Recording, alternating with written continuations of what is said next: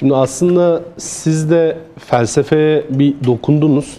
Bence e, bir ona tekrar bir referans vermekte fayda var. Şöyle ki felsefenin antik Yunan'daki anlamı zaten filosofya, bilgelik sevgisi demek. Yani burada aslında bilgiye ulaşma değil, bilgeliği sevmek ve bilgelik konusunda bir tutku, bir aşk demek. Ve insan var olduğundan beri ve kendini anlamlandırmaya başladığından beri aslında bir şeyleri bilmeye ve bilgi olmaya dair bazında bir aşk, bir tutku vardı. Çünkü siz bir şeyi biliyorsanız korkularınız görece daha azalır. Yani teknoloji, yapay zeka vesaire gibi konularda ne kadar bilginiz varsa o kadar daha objektif değerlendirebilirsiniz. Ama ne kadar az bir bilginiz varsa bu objektif değerlendirmeleriniz daha sizi subjektif kaygılara götürebilir. Dolayısıyla bu bağlamda aslında biz bu teknolojik dönüşümün hayatımızda oluşturduğu sosyolojik ve psikolojik dönüşümler sayesinde o aşk hikayesini ve o tutkuyla yaşadığımız bilgelik sevgisini, bilgiye ulaşma aşkını bıraktık. Aşkı konuşmaya başladık.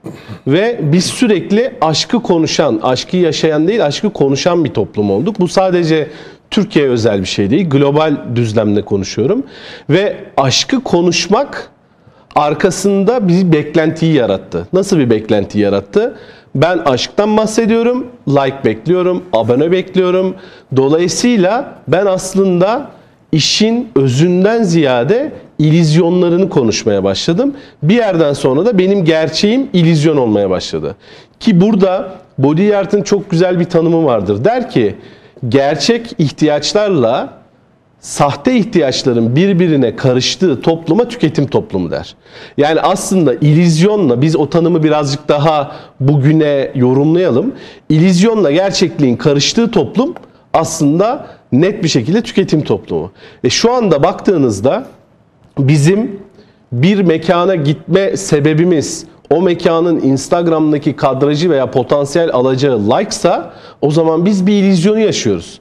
Dolayısıyla biz bir ilizyonu yaşıyorsak o zaman çok hür gözüküyoruz.